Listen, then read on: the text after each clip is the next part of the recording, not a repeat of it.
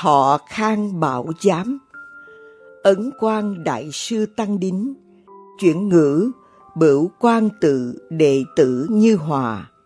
Theo bản in của Giai Phương Ấn Loát, hữu hạn công ty, năm 1991 Giảo Duyệt, Đức Phong, Huệ Trang và Minh Tiến. Lời mở đầu, Con người từ sắc dục mà sanh, cho nên tập khí này đặc biệt sâu đậm.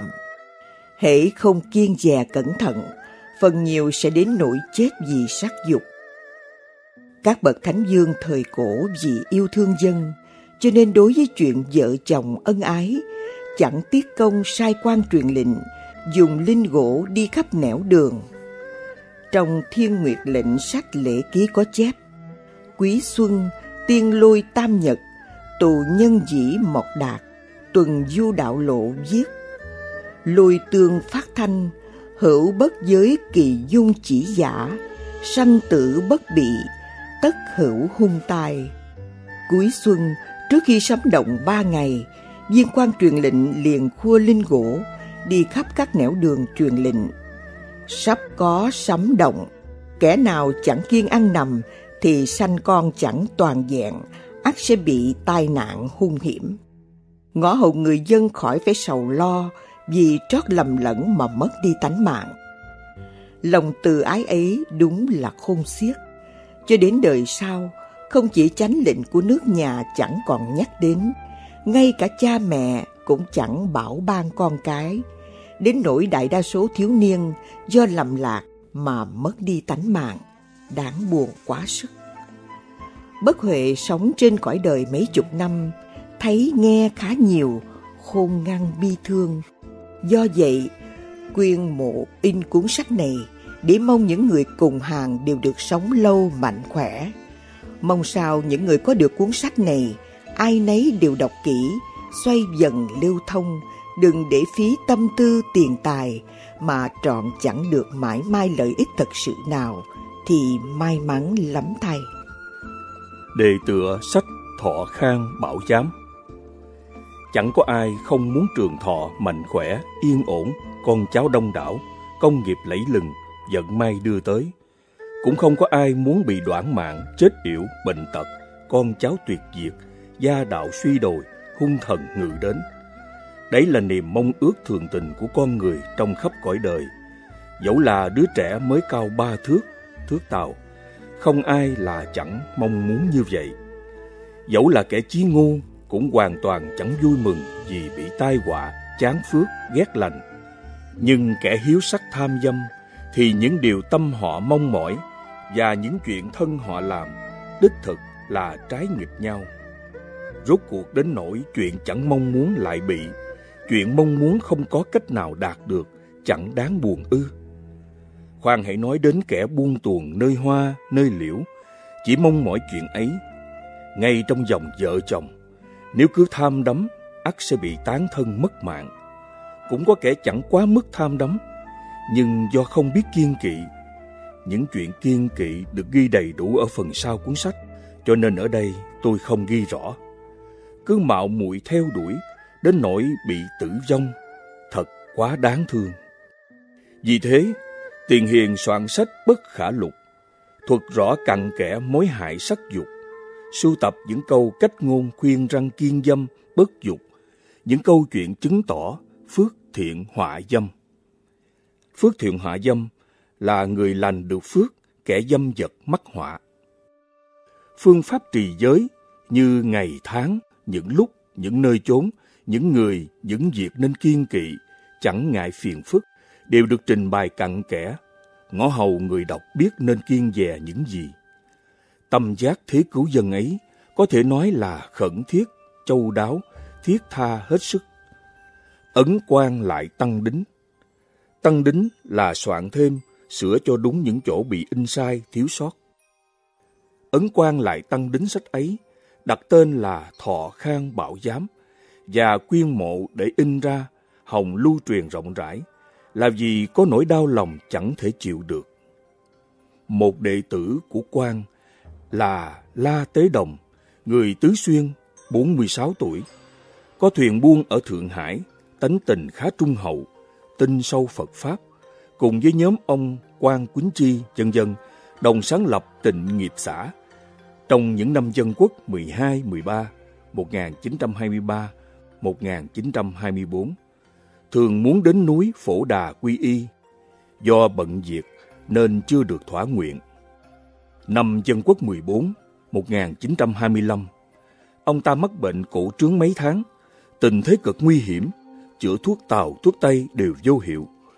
Đến ngày 14 tháng 8, thanh toán tiền thuốc vì số tiền quá lớn, liền bực mình nói, từ đây dù có chết, ta cũng không uống thuốc nữa. Bà vợ bèn đối trước Phật, cầu đảo khẩn thiết, nguyện suốt đời ăn chay niệm Phật, cầu cho chồng được lành bệnh. Ngay trưa hôm ấy, bệnh liền chuyển biến, đi tiêu xả ào ạt nước ứ ra, không thuốc gì mà hết bệnh. Cuối tháng 8, quan đến đất thân Thượng Hải, ngụ tại chùa Thái Bình. Ngày mùng 2 tháng 9, đến tịnh nghiệp xã họp mặt cùng ông quan Quýnh Chi. Ông Tế Đồng cũng có mặt. Tuy thân thể chưa hoàn toàn khỏe hẳn, nhưng khí sắc thuần tịnh, tươi tắn không ai bằng. Gặp quan, ông ta vui mừng thưa. Sư phụ đến rồi, con xin quy y tại đất thân, chẳng cần phải lên núi nữa. Ông ta chọn ngày mùng 8 cùng vợ đến chùa Thái Bình, cùng thọ tam quy ngũ giới. Lại thỉnh các cư sĩ Trình Tuyết Lâu, Quan Quýnh Chi, Đinh Quế Tiêu, Âu Dương Thạch Chi, Từ Trĩ Liên, Nhậm Tâm Bạch dân dân bồi tiếp quan dùng cơm. Ngày mùng 10 lại mời quan đến nhà dùng cơm và nói Sư phụ chính là cha mẹ của bọn đệ tử, bọn đệ tử chính là con cái của sư phụ. Quan nói Cha mẹ chỉ lo khi con bệnh, nay bệnh ông tuy khá nhưng chưa bình phục, hãy nên thận trọng. Tiếc là chưa nói rõ, chuyện phải thận trọng chính là chuyện phòng sự, ân ái. Đến hôm cuối tháng, tại Công Đức Lâm mở hội cảm hóa nhà tù, ông ta cũng dự hội. Buổi hội giải tán xong, có mùi mấy người giữ quan lại dùng cơm. Ông ta vừa mới đến, bèn cùng người trông coi sổ sách trao đổi mấy câu rồi đi, sắc mặt giống hệt như người chết. Quan biết là do ông ta phạm phải phòng sự mà ra. Rất hối tiếc lúc đó chỉ nói, cha mẹ chỉ lo khi con bệnh, chưa từng nói rõ nguyên do. Đến nỗi ông ta lại bị nguy ngập. Muốn tu chỉnh sách này để khuyên răng, nhưng do bận biệu chưa làm được. Ngày mùng 6 tháng 9 về núi, bèn gửi ngay một lá thư, trình bày hết tường tận lẽ lợi hại, nhưng đã không còn thuốc gì cứu được nữa. Mấy ngày sau, ông ta đã mất. Lúc mất, ông Quan Quýnh Chi mời các vị cư sĩ đều đến niệm Phật. Ông La có được giảng sanh Tây Phương hay không, chưa thể biết, nhưng không đến nỗi đọa lạc. Bị bệnh nặng mấy tháng, do tam bảo gia bị, nên không dùng thuốc mà được lành bệnh. Trong vòng mười mấy ngày, khí sắc tươi tỉnh vượt xa người bình thường. Do không biết thận trọng, lầm lẫn phạm phải phòng sự mà chết. Không chỉ tự tàn hại cuộc đời, còn cô phụ từ ân của Tam Bảo quá đổi. Quan nghe tin cáo phó, tâm đau xót, nghĩ cõi đời chẳng biết kiên kỵ, cứ mạo muội làm chuyện đó, đến nỗi mất mạng nhiều vô số. Nếu chẳng lập cách ngăn ngừa, gìn giữ trước, đúng là đã đánh mất đạo từ bi cứu khổ của Đức Như Lai. Tính đem bất khả lục tăng đính, ấn loát lưu truyền rộng rãi, ngõ hầu cả thế gian đều biết kiên kỵ, chẳng đến nỗi lầm lẫn, đánh mất tánh mạng.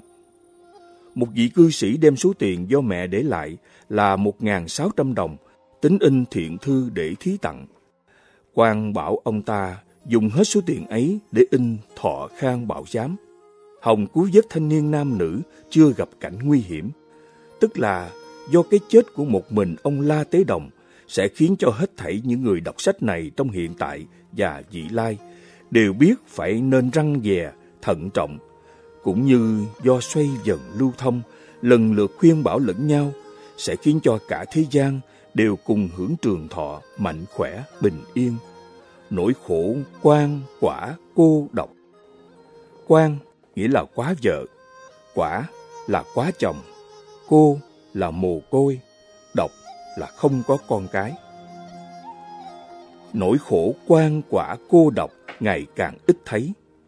Như vậy thì do cái chết của mình ông La Tế Đồng lại khiến cho hết thảy mọi người đều được sống thọ, khỏe mạnh, thì cái chết của ông Tế Đồng sẽ có công đức. Nhờ công đức ấy, hồi hướng giảng sanh, ắt sẽ từ tạ sa bà, cao đăng cực lạc, làm đệ tử của Phật Di Đà, làm bạn lành trong hải chúng. Mạnh tử nói, dưỡng tâm giả, mạc thiện du quả dục. Dưỡng tâm thì không gì tốt bằng bớt ham muốn. Tuy cũng có kẻ thiểu dục mà đoản mạng, nhưng cũng rất ít. Cũng có người đa dục vẫn sống lâu, nhưng người như vậy ít lắm. Lúc mạnh khỏe còn nên tiết dục, huống chi lúc bệnh nặng mới lành. Mười năm trước, con có một vị đại thương gia học Tây Y ở Nhật Bản, đổ đầu ngồi xe điện. Xe chưa ngừng đã nhảy xuống ngã gãy cánh tay. Do chính anh ta là bác sĩ nên chữa trị ngay. phạm bị thương ở xương, ắt phải kiêng nữ sắc trong vòng một trăm mấy mươi ngày. Cánh tay của anh ta lành chưa được bao lâu, do mừng thọ mẹ, liền trở về nước, đêm ngủ cùng vợ. Ngày hôm sau, liền chết. Anh chàng này khá thông minh, sắp thành bác sĩ. Sao đối với chuyện kiên kỵ này lại ngờ nghịch chẳng biết, để đến nỗi khoảnh khắc khái lạc cướp mất tánh mạng rất trọng. Đáng buồn quá sức. Năm trước, một thương nhân đang gặp vận may. Hôm trước giành được mối lợi sáu bảy trăm đồng. Khá đắc ý. Ngày hôm sau, từ chỗ người thiếp đi đến chỗ vợ cả, người vợ vui lắm. Lúc đó nhằm tháng năm, trời rất nóng. Vợ bật quạt điện, sắp đặt chậu tắm, lấy nước đá pha mật cho uống. Chỉ biết giải nhiệt cho mát, nào biết. Hễ muốn ân ái không được dùng chất lạnh. Chưa đầy ba tiếng sau, đau bụng chết tốt. Do vậy biết, vì thế gian chẳng biết kiên kỵ, cứ làm bừa đi, đến nỗi tử vong chẳng biết mấy ngàn vạn ức. Nhưng từ xưa đến nay, người có phước lớn nhất không ai hơn hoàng đế. Phước lớn thì thọ cũng phải dài. Thử xét kỹ xem, mười ông vua có tám chín ông không thọ, chẳng phải là vì dục sự quá nhiều, lại do chẳng biết kiên kỵ, đến nỗi tự rút ngắn tuổi thọ đó ư. Người đại thông minh trong thế gian đa phần thường chẳng thọ, là vì không hiểu kỹ chuyện này mà nên nổi. Quang thường nói, người đời trong mười phần, có đến bốn phần do sắc dục mà chết.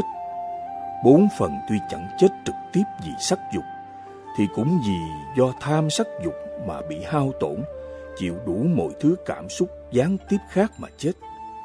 Người giống do số mạng mà chết, bất quá chỉ là một hai phần trong mười phần mà thôi.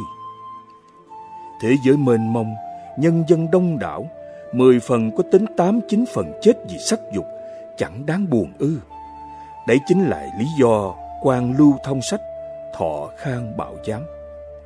Mong những người yêu thương con cái trong cõi đời, cũng như những ai vì đồng bào tạo hạnh phúc, ngăn ngừa họa hoạn, thảy đều phát tâm ấn tống, xoay dần lưu thông, khiến cho ai nấy đều biết những điều kiên kỵ, ngõ hầu chẳng đến nỗi lầm lạc, đánh mất tánh mạng, cũng như chẳng bị tàn tật, đến nỗi không thể thành tựu.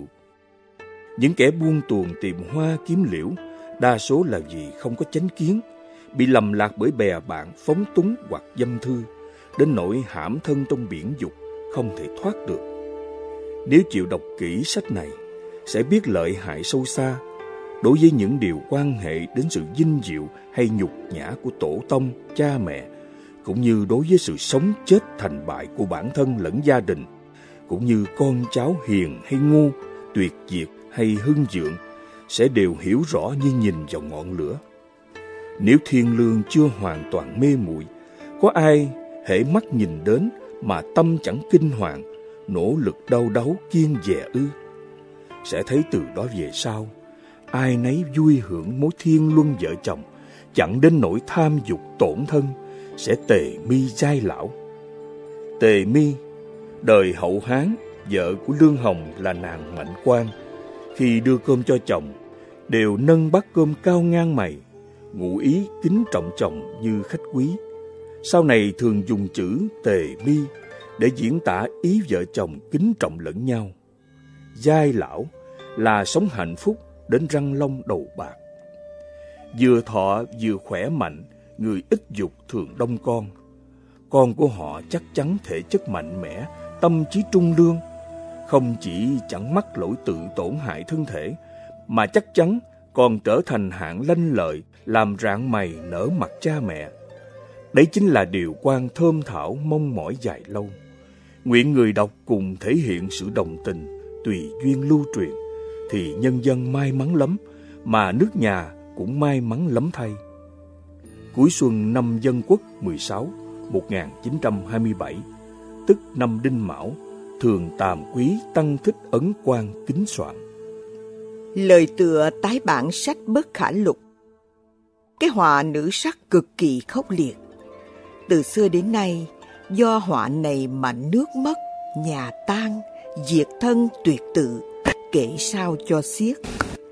Dẫu chưa đến nỗi ấy, nhưng trong số đó, những kẻ thân đang khỏe mạnh trở thành suy nhược, chí đang sáng suốt trở thành hôn ám, biến tư chất đội trời đạp đất, mong thành thánh thành hiền, trở thành hạng tầm thường hèn tệ, không có chí lập thân, lại há có ngàn hạng. Huống chi những kẻ nghịch thiên lý, loạn nhân luân, sống làm loài cầm thú mặc áo, đội mũ, chết đọa trong tam đồ ác đạo, làm sao có thể thấy hết, biết hết cho được. Ôi cái họa nữ sắc, sao mà khốc liệt, tột bậc như vậy.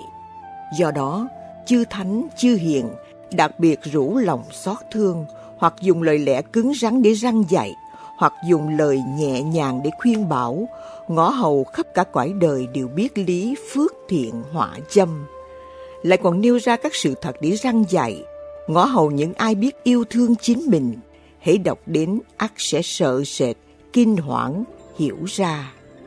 Khô cạn dòng lũ nhân dục, khôi phục thiên lương sắp bị diệt từ đấy hết thảy đồng luân đều hưởng phước giàu thọ khỏe mạnh bình yên dính viễn lìa khỏi mối họa nghèo bệnh chết yểu đây chính là lý do soạn tập bộ bất khả lục cư sĩ trương thủy tăng muốn khắc in lại để bố thí bảo tôi viết lời tựa nhằm phô bày ý nghĩa trọng yếu của việc bớt dục. Cần phải biết, đối trước sắc đẹp, dục tâm bừng bừng, thì những lời lẽ khuyên răng nhân quả báo ứng cứng rắn hay mềm mỏng đều khó thể đoạn tâm ái. Nếu lúc ấy có thể quán bất tịnh, một bầu lửa dục sẽ băng tiêu ngay lập tức. Con em đất Trường An ở xứ Tần, Thiểm Tây của tôi, phần nhiều thích chơi dế, có ba anh em tuổi đã choai choai, đêm trăng đi bắt dế nơi gò mã. Chợt thấy một thiếu phụ nhan sắc tuyệt vời, bèn cùng đuổi theo. Người thiếu phụ ấy khuôn mặt biến đổi, thất khiếu, hai mắt, hai lỗ tai, hai lỗ mũi và miệng, gọi chung là thất khiếu ứa máu. Lưỡi thè ra hơn cả thước. Ba đứa nó sợ chết ngất. Ngày hôm sau người nhà tìm được, cứu sống được một đứa mới biết chuyện ấy. Đứa còn sống bệnh nặng mấy tháng mới khỏi. Con cháu nhà ấy chẳng dám đi bắt dế vào ban đêm nữa. Khi thiếu phụ đó chưa biến đổi khuôn mặt, lòng yêu nhập vào xương tủy, không thỏa lòng dục không xong. Đến khi vẻ mặt biến đổi, bèn kinh hãi đến chết, tâm ái chẳng hề còn nữa. Nhưng trong lúc chúng cùng nhau đuổi theo cô ta ấy, đương nhiên là chưa thấy máu và thè lưỡi ra. Sau khi máu chưa chảy, lưỡi còn ngậm, bèn sanh tâm ái. Lúc máu chảy, lưỡi thè ra, lại sanh tâm sợ. Hiểu rõ điều này, hễ thấy trang sắc nước hương trời, đều tưởng như con quỷ treo cổ, thất khiếu tuôn máu, lưỡi thè ra hơn thước, sao đến nỗi bị sắc làm mê, sống chẳng hưởng hết tuổi trời chết đi bị đọa vĩnh viễn trong đường ác ư do vậy đức như lai dạy kẻ ái dục nặng nề quán bất tịnh quán lâu ngày còn có thể đoạn hoặc chứng chân siêu phàm nhập thánh há chỉ là không phạm tà dâm, tiết dục, gìn giữ sanh mạng mà thôi ư? Nữ nhân nhan sắc xinh đẹp yêu kiều, khiến người khác nảy sanh tâm ái, hành dục sự, chẳng qua chỉ là một tấm da mỏng bên ngoài, rực rỡ, diễm lệ, gây mê hoặc đó thôi. Nếu bóc lớp da mỏng ấy đi, chẳng những các vật được bọc trong lớp da ấy không thể yêu luyến được, mà ngay cả lớp da mỏng ấy cũng tuyệt đối không thể yêu luyến nổi. Nếu lại còn mổ xẻ thân thể, chỉ thấy máu mũ dầm về, xương thịt chằng chịt, tạng phủ phân tiểu bày hầy khắp đất, hôi dơ tanh tưởi chẳng nỡ thấy nghe. So với hình dáng biến đổi của thiếu phụ trên đây còn đáng sợ hãi, chán ghét hơn trăm lần, ngàn lần. Dẫu cho giai nhân tuyệt thế nghiêng nước nghiêng thành, đối với những vật được chứa trong lớp da mỏng, có ai là không như vậy? Sao con người chỉ nhìn cái vẻ bên ngoài, chẳng xét kỹ nội dung? Yêu chút phần sắc đẹp, chẳng màng đến nhiều phần xấu ác. Tôi mong sao người đời bỏ vẻ bên ngoài, hãy xem xét nội dung, chán cái nhiều xấu ác, gạt bỏ đôi chút vẻ đẹp bên ngoài, hồng cùng thoát biển dục, cùng lên bờ giác. Lại trong lúc dâm dục hừng hực, không thể chế ngự, chỉ nên nghĩ nữ âm. Nữ âm, bộ phận sinh dục của người nữ như miệng rắn độc, như đem năm căn của chính mình bỏ vào miệng rắn, tâm thần kinh hoảng, xương lông run rẩy. Vô biên nhiệt não sẽ nguội lạnh ngay lập tức. Đấy chính là phương pháp diệt dục giản dị nhất vậy. Lời tựa khuyên giữ vẹn luân lý cho sách bất khả lục. Trời là đại phụ, đất là đại mẫu. Hết thể nam nữ đều là con cái của trời đất, đều là kẻ ruột thịt của ta. Đã là ruột thịt, phải trọn hết lòng hòa thuận, yêu thương, che chở, nâng đỡ, mong cho ai nấy đều được yên ổn. Như thế sẽ chính là đứa con xứng đáng của trời đất, chẳng đấng khiến đấng sinh ra ta hổ thẹn. Đã có thể che chở, nâng đỡ con cái của trời đất, ắt trời đất sẽ thường che chở, nâng đỡ kẻ đó, khiến cho phước sâu, thọ dài, mọi chuyện như ý. Nếu như mặc tình hoành hành, khinh hiếp con cái của trời đất, sẽ tổn phước giảm thọ, diệt môn tuyệt tự. Khi một hơi thở ra không hít vào được nữa, sẽ vĩnh viễn đọa trong ác đạo trải trăm ngàn kiếp, không được làm thân người lần nữa. Ấy chính là tự mình chuốc họa, há có phải trời đất không nhân từ ư?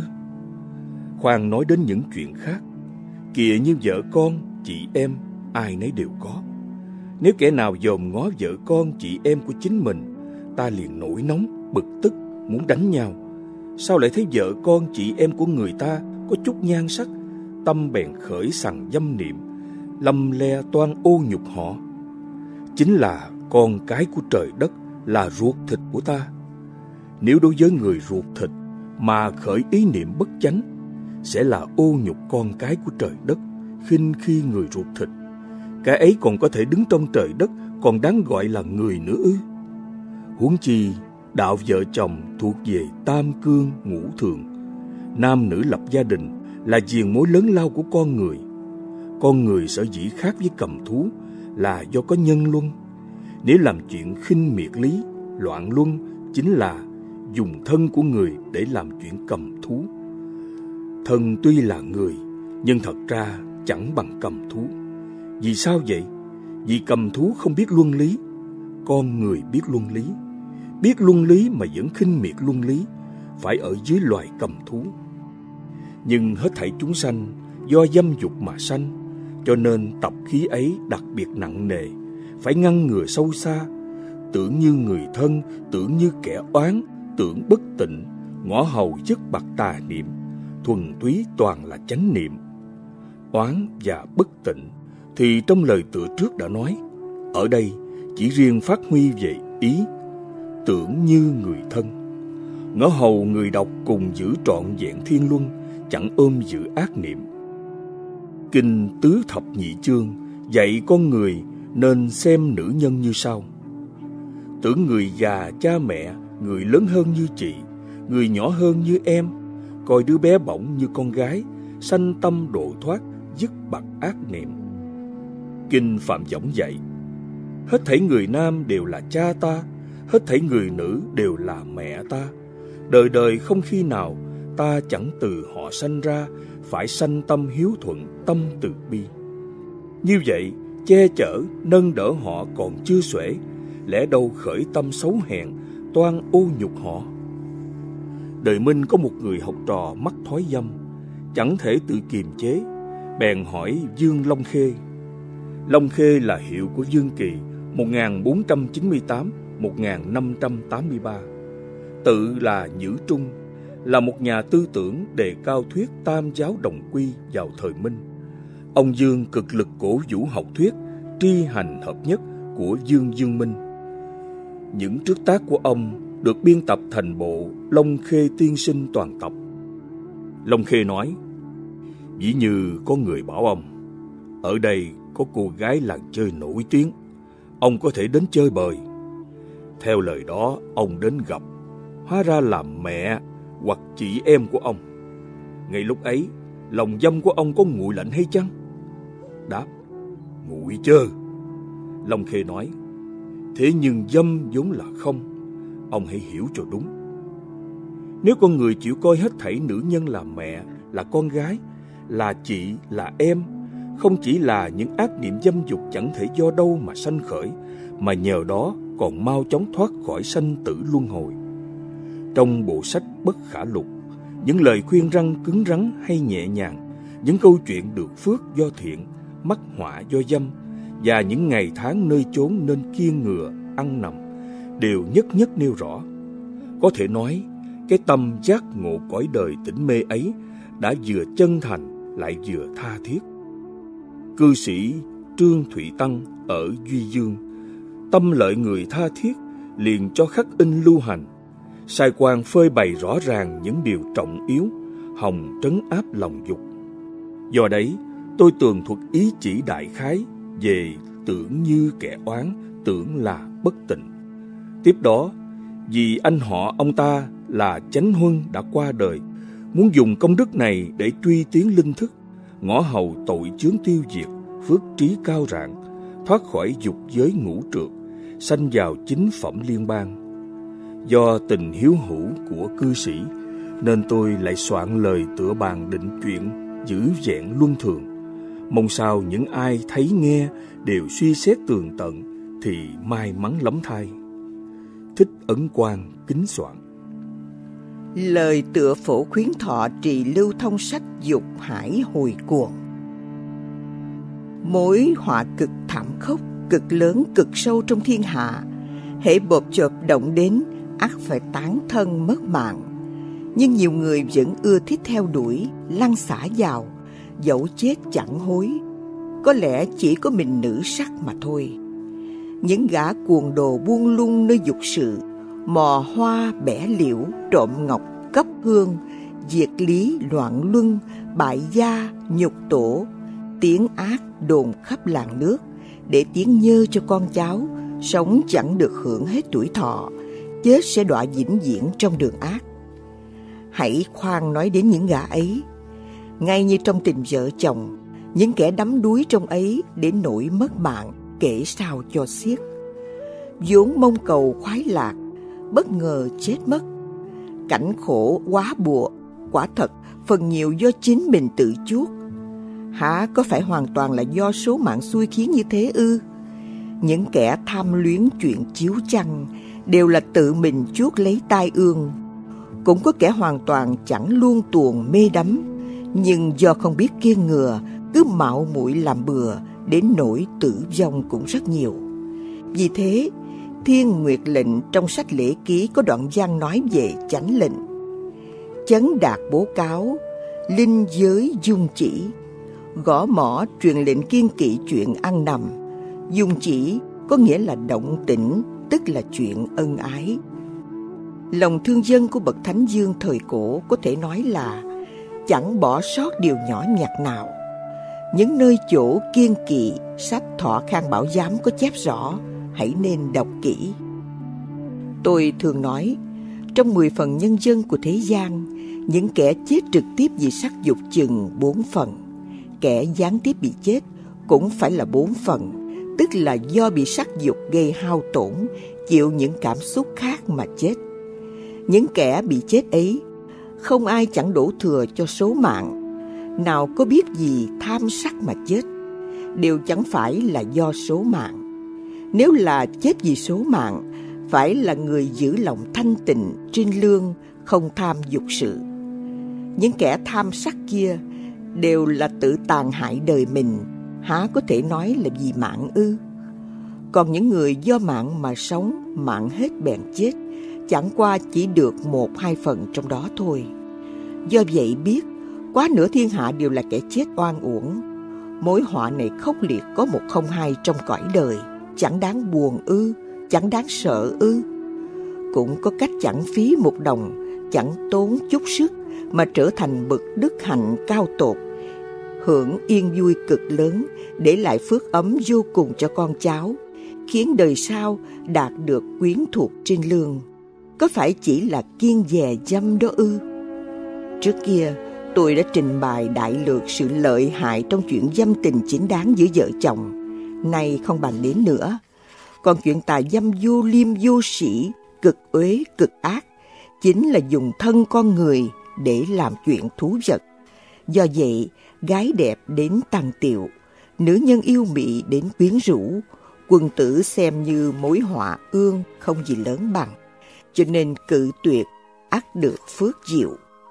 Diệu và tinh đều có nghĩa là những ngôi sao, phước diệu là ngôi sao tốt lành, tai tinh là ngôi sao rủi ro. Phước diệu và tai tinh có nghĩa là vận tốt và vận rủi, chiếu soi, hoàng thiên che chở. Tiểu nhân xem điều đó như hạnh phúc không gì lớn lao bằng. Bèn nhận lãnh, ắt đến nỗi tai tinh giáng xuống quỷ thần tru lục. Quân tử do họa được phước, tiểu nhân do họa mà càng thêm họa. Vì thế nói, họa phước không có cửa, do con người tự chuốc lấy. Nếu đối với các ải nữ sắc, người đời chẳng thể thấu suốt triệt để, sẽ khiến cho đức hạnh cao tột, an lạc cực lớn, phước ấm vô cùng, để lại cho con cháu quyến thuộc trinh lương trong đời sau, đều bị khoảnh khắc hoang lạc đoạt hết, buồn thay. Cuốn sách Dục Hải Hồi Cuồng của An Sĩ Tiên Sinh đã chia môn phân loại, trình bày rành mạch.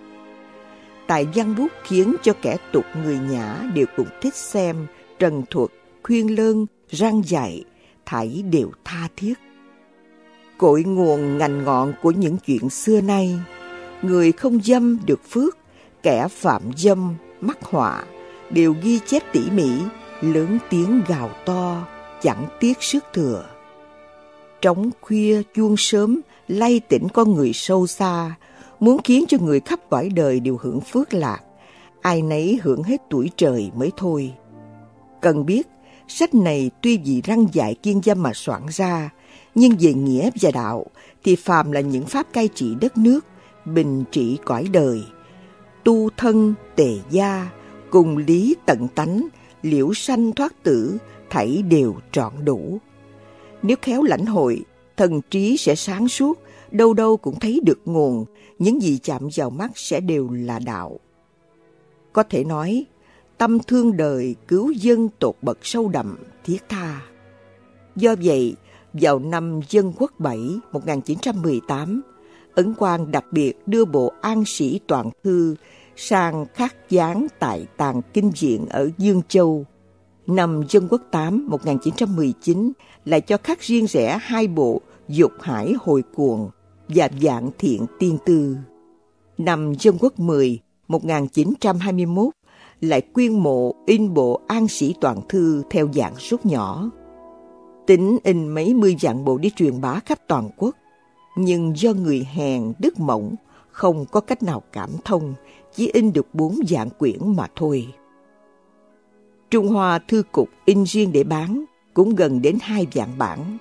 Hàng Châu, Hán Khẩu đều bắt chước in theo, số sách được in đương nhiên cũng không ít nhờ có cư sĩ Ngô Tử Tường người đất Thái Thương, tỉnh Giang Tô, nghĩ họa hoại thế gian ngày càng nặng nề.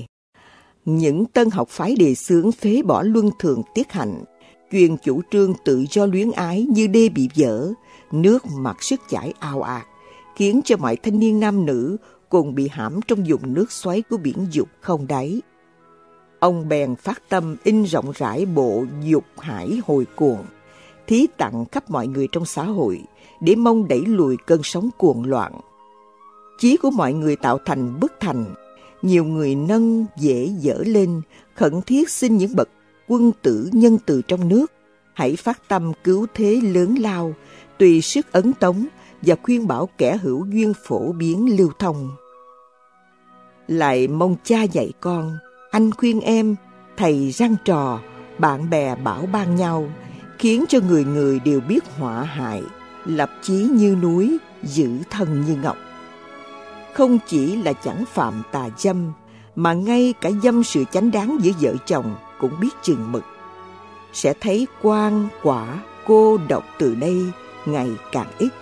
Giàu, thọ, mạnh, khỏe, yên ổn, ai nấy đều đạt được. Thân thể nhà cửa do đấy mà được yên ổn tốt lành. Cõi nước vì thế mà an ninh, uế đức chuyển thành ý đức, đức tốt đẹp. Tai ương biến thành may mắn, tốt lành, rốt ráo, chẳng phí một đồng, chẳng nhọc chút sức, lại đạt được hiệu quả mỹ mãn như thế đó. Mong sao người nhân từ, bậc quân tử đều thấy chuyện nhân chẳng nhường, vui vẻ mà làm.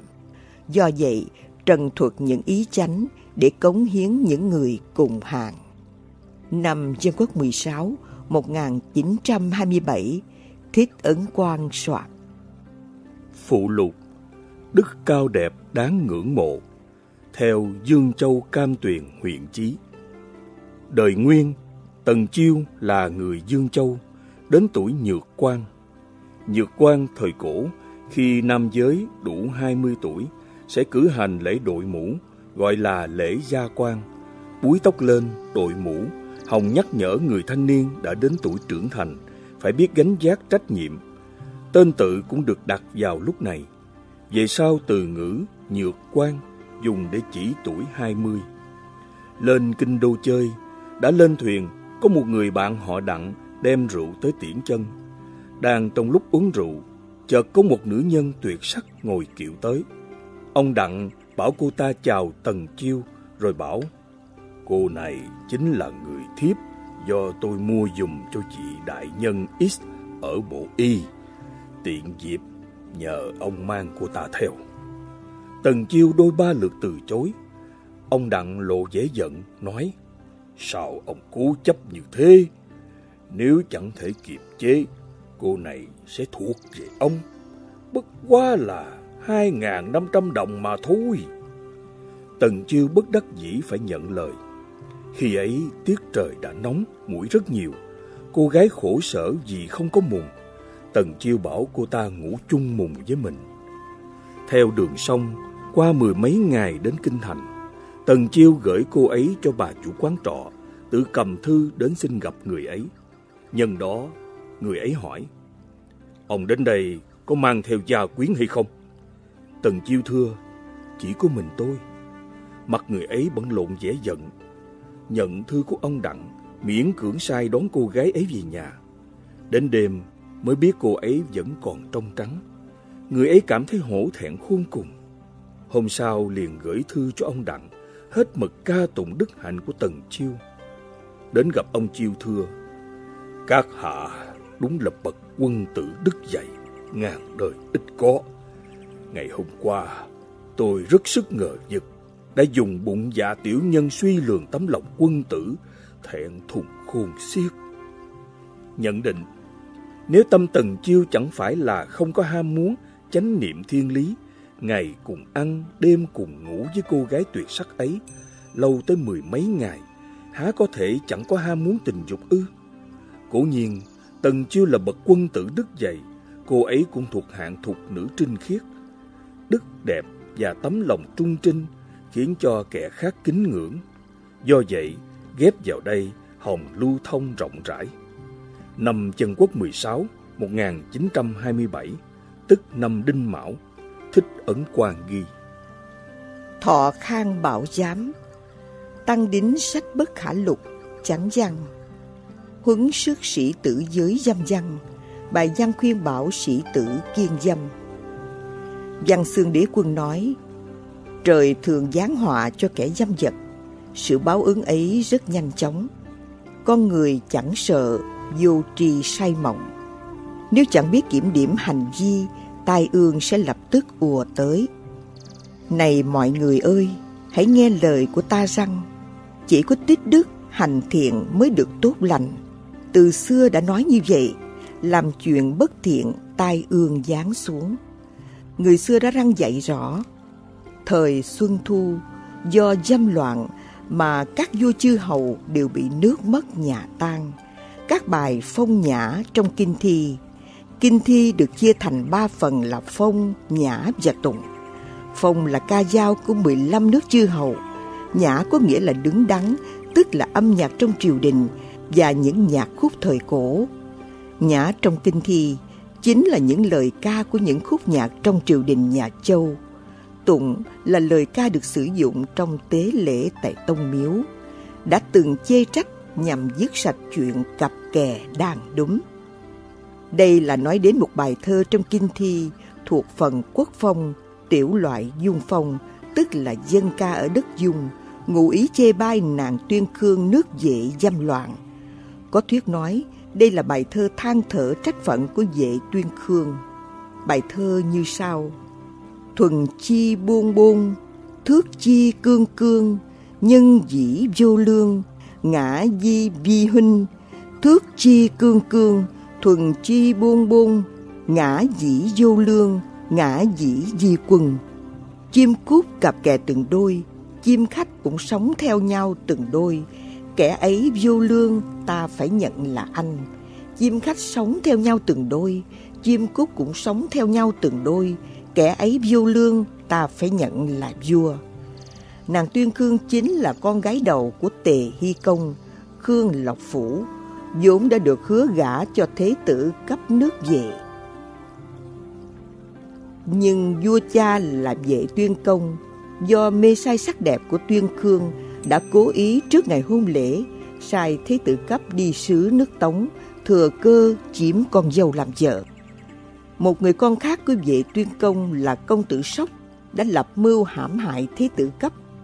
Sau khi tuyên công chết, công tử Sóc lên làm vua, tức là vệ huệ công. Khi vệ huệ công đi họp chư hầu, các quần thần cũ đã lập công tử Kiềm Mâu lên làm vua chống lại Huệ Công.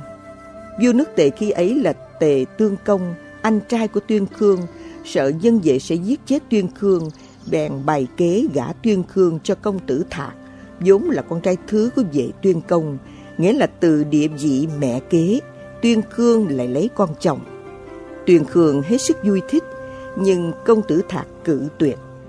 Đại phu nước vệ là công tử chức, sợ nước tề kiếm cớ xâm lăng, bèn mời công tử Thạc ăn tiệc, chuốt rượu sai, rồi đưa công tử Thạc vào phòng của Tuyên Khương. Tỉnh rượu, trước chuyện đã rồi, Thạc phải lấy Tuyên Khương làm vợ. Bài thơ ngụ ý chê trách những người như vệ Tuyên Công, vệ Tuyên Khương vì tham dục mà còn thua kém các loài chim luôn giữ trọn tình chung thủy. Vì thế, trái nghịch lý chính là tự giết chết tánh mạng. Tham dâm sẽ tự hủy thanh danh. Người làm chuyện trái lẽ, lòng trời hết sức giận dữ. Thượng uyển thơm ngát, chẳng phải là kẻ giữ mình trong sạch, ắt khó bước vào. Yến tiệc chiêu đãi tân khoa do vua ban, há kẻ vô danh được hưởng. Ta cai quản công danh, thường ban lời dạy bảo, Hiềm rằng sĩ tử chỉ tham hoang lạc phút chốc, chẳng tiếc tương lai cả đời.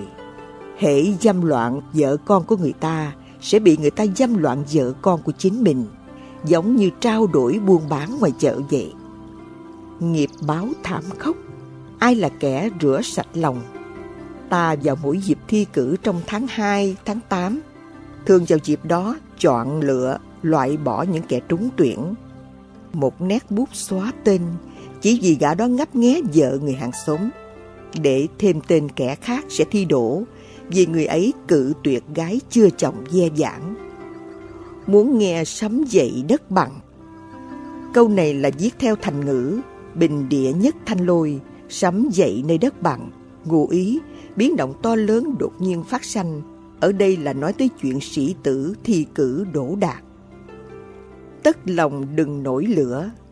Kẻ suốt đời thi cử lận đận, há có phải là kẻ chẳng siêng khổ học hành, văn tài cao ngất. Suốt đời truân chuyên đều là do chẳng tuân quy củ, hủy hoại danh tiết. Kẻ sĩ chẳng suy xét nguyên do, ngược ngạo oán trời hận đất.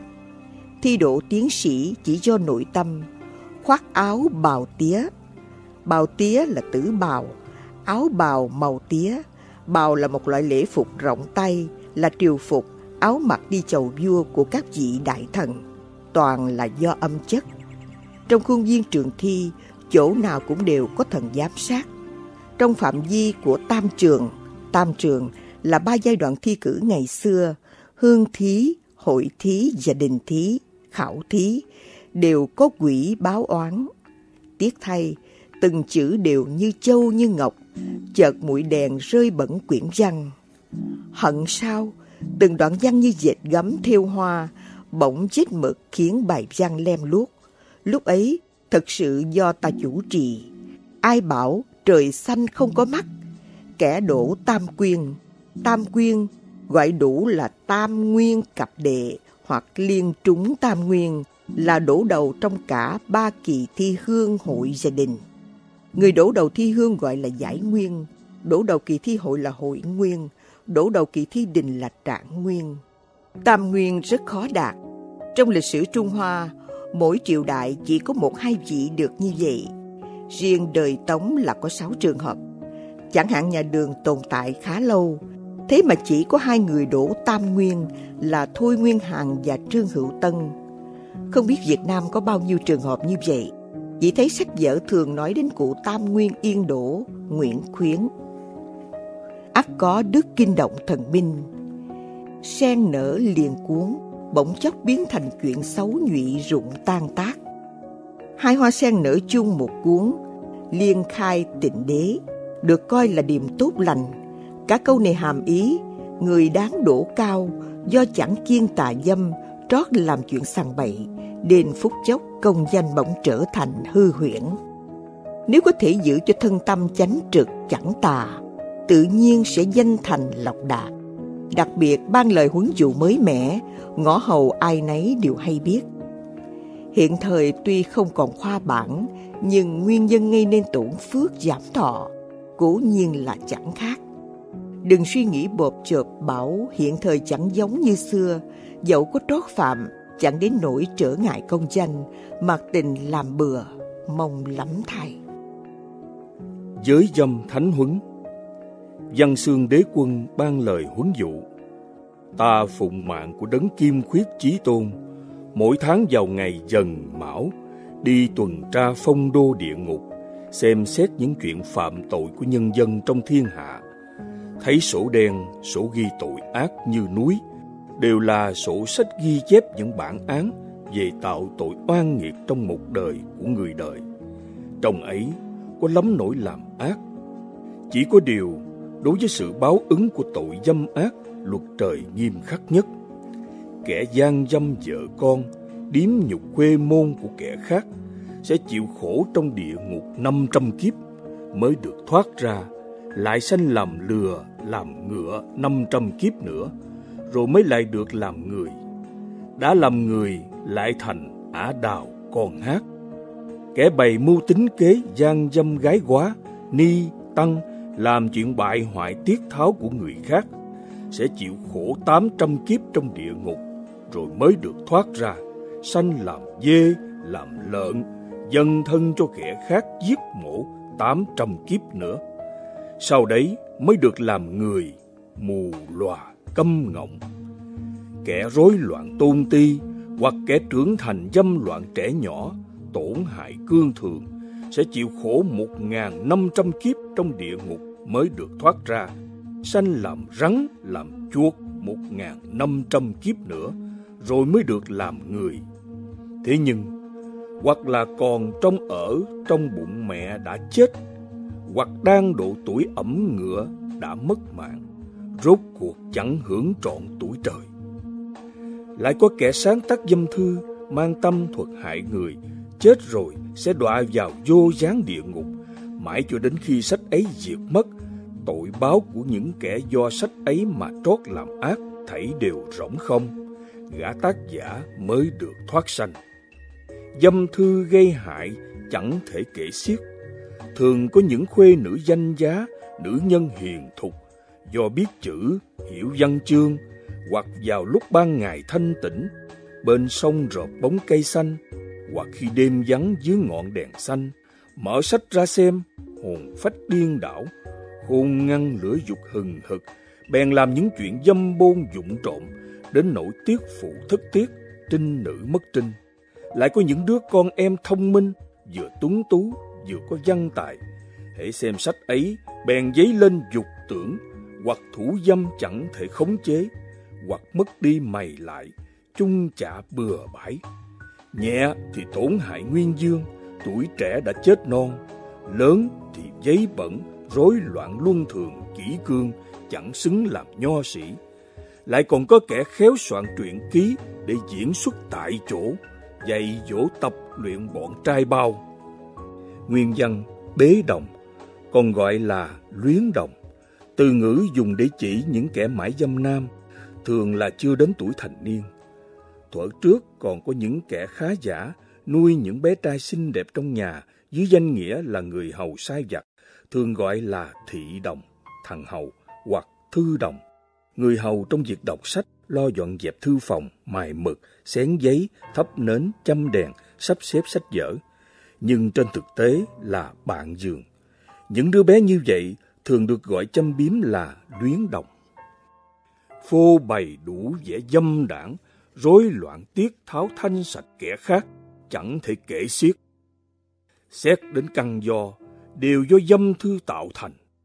Cỡ sao sĩ tử nắm chiếc bút bảy tấc, dùng huệ căn đời trước để sáng tác dâm thư, chẳng nghĩ đến chuyện ích lợi cho cõi đời, tích phước cho bản thân, cứ mong tạo oan nghiệp vô cùng, khiến Thượng Đế nổi giận, tự nhảy vào vực băng, hầm lửa, chẳng biết tự thương xót chính mình. Đáng buồn quá đuổi. Dưới dâm dăng, từng nghe biển nghiệp mịt mù, không có gì khó đoạn bằng sắc dục. Hồng trần rối ren dễ phạm, chỉ có tà dâm. Bận anh hùng cái thế có chí dời non dẹp núi, do lỗi này dông thân diệt quốc. Bậc tài hoa tâm gấm miệng theo, vì lẽ này danh tiết bại hoại. Xưa nay đều cùng một lẽ, kẻ hiền người ngu đều theo một lối. Huống hồ, thoái dứt bỏ thuần phong mỹ tục ngày càng lẫy lừng. Đạo đức từ cổ đã bị chìm đắm. Lũ trẻ tuổi khinh cuồng, tất nhiên đắm đuối trong chốn phấn son. Bậc văn nghệ thông huệ cũng bắt chước thoái áo xanh ướt đẫm. Áo xanh ướt đẫm là một từ ngữ bắt nguồn từ một câu thơ trong bài Tỳ bà hành của Bạch Cư Dị. Giang Châu tư mã thanh sam thấp, áo xanh của quan tư mã Giang Châu ướt đậm. Trong bài hành ấy, bạch cư sĩ nghe kỹ nữ đánh đàn đã cảm thương thân phận cô ta, cảm cảnh phận mình bị vua lưu đài. Từ ngữ này được dùng ở đây với ý nghĩa chê trách. Các văn sĩ la cà trà đình tiểu quán, uống rượu, nghe đàn, thân cận kỹ nữ.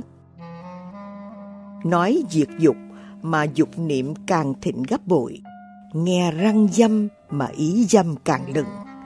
Trên đường xá, gặp hình dáng yêu kiều, mắt nhìn chăm chú ngàn phen. Thấy bóng sắc lộng lẫy sau rèm khuê cát, tâm rạo rực trăm bề. Thân luôn bị sai khiến bởi tâm, thức, luôn bị tình lôi dắt. Gặp bà lão tầm thường, nhan sắc héo tàn, ngẫu nhiên cài cỏ dắt hoa, cứ tưởng tây thì. Ả nông dân dốc dáng thua kịch, nếu thoa hương bôi xạ, chợt quên hình dáng đông thi. Theo truyền thuyết thời chiến quốc, nàng Tây Thi là mỹ nhân đất Việt, là tuyệt thế giai nhân. Dẫu khi nàng đau bụng, nhăn mày, người khác vẫn thấy xinh đẹp bội phần Hàng xóm có nàng Đông Thi ô về thô kệch, cũng bắt chước ổng ẹo nhăn mày, khiến cho hàng xóm sợ quá đóng chặt cửa. Chồng phải núp kín chẳng dám ló mặt ra ngoài.